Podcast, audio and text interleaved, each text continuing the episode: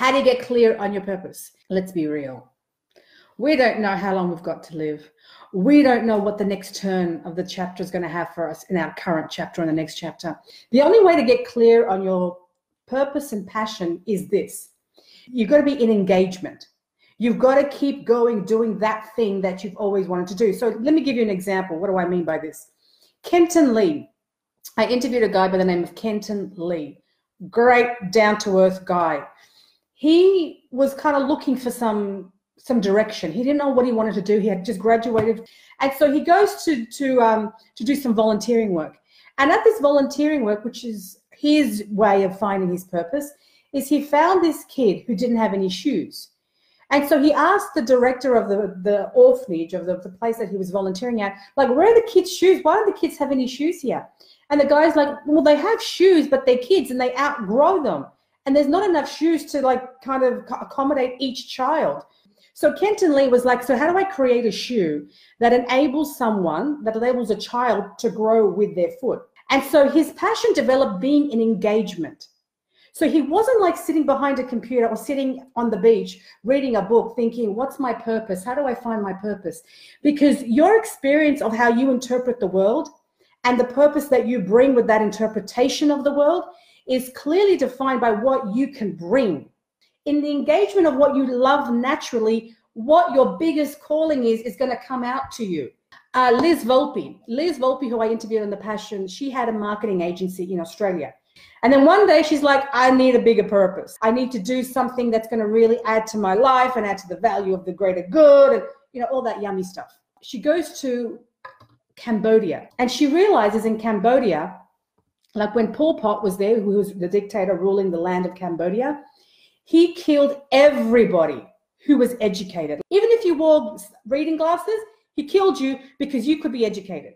So the population of Cambodia has next to nobody who has got education or has some level of schooling or has some level of know-how because they were killed during Pol Pot's dictatorship. So Liz gets there and she sees the people of Cambodia and she sees that there is this woman who has an orphanage there. She goes, How can I help them? I might run a marketing agency, her passion.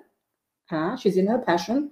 I run a marketing agency. How can I possibly add value? How can I possibly give back. And so she said, if I could teach these kids in Cambodia, I mean, I can't open a school there, but if I can teach them how to be a marketer, because I have a marketing agency, if I can teach them how to be a marketer, then they can take a pen and learn to sell that. They can take anything and sell it and de- derive income, support their families. So, what does she do? She comes back to Australia. She approaches the top the top 10 entrepreneurs that she has contact with says guys i want to take a group of us to cambodia and teach entrepreneurship sales marketing to a group of kids and it's called the project's called dare to dream so that's what she did she took a bunch of them flew out to cambodia and now she teaches kids in cambodia how to sell and market anything. Like they could take their grandmother's cooking and learn how to sell and market that so they can make money and help the family.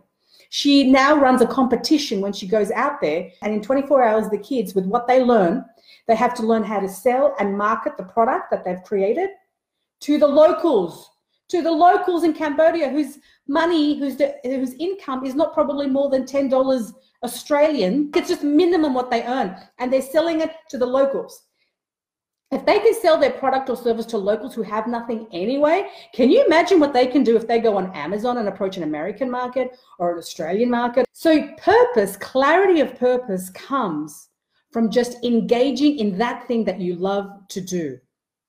And as you engage in that thing that you love to do called your passion, your greater calling, the greater good that you want to distribute in the world, in your community, in your home, will now reveal itself to you the actual mission, the purpose becomes clearer. And by the way, just like your passion evolves, so too does your purpose. The quickest way to explain it at any point in time, yes, you can read a book. Yes, you can go watch a YouTube video. Yes, you can get motivated by me speaking to you right now. Yes, you can go for a nice walk in the woods, in the in the forest, in and the outdoors, and get inspired. You can do all of that. Nothing's wrong. But the greatest shortcut to your purpose is when you are engaged in that thing that you love to do and you let that play out. Because when you're in the zone, when you're doing what you love to do, you want to get more of it, you want to give more of it. And that purpose then reveals itself. Go listen to the podcast. Like go listen to the Unbox Your Gift podcast. You will listen to other people's stories of how they found that aha moment.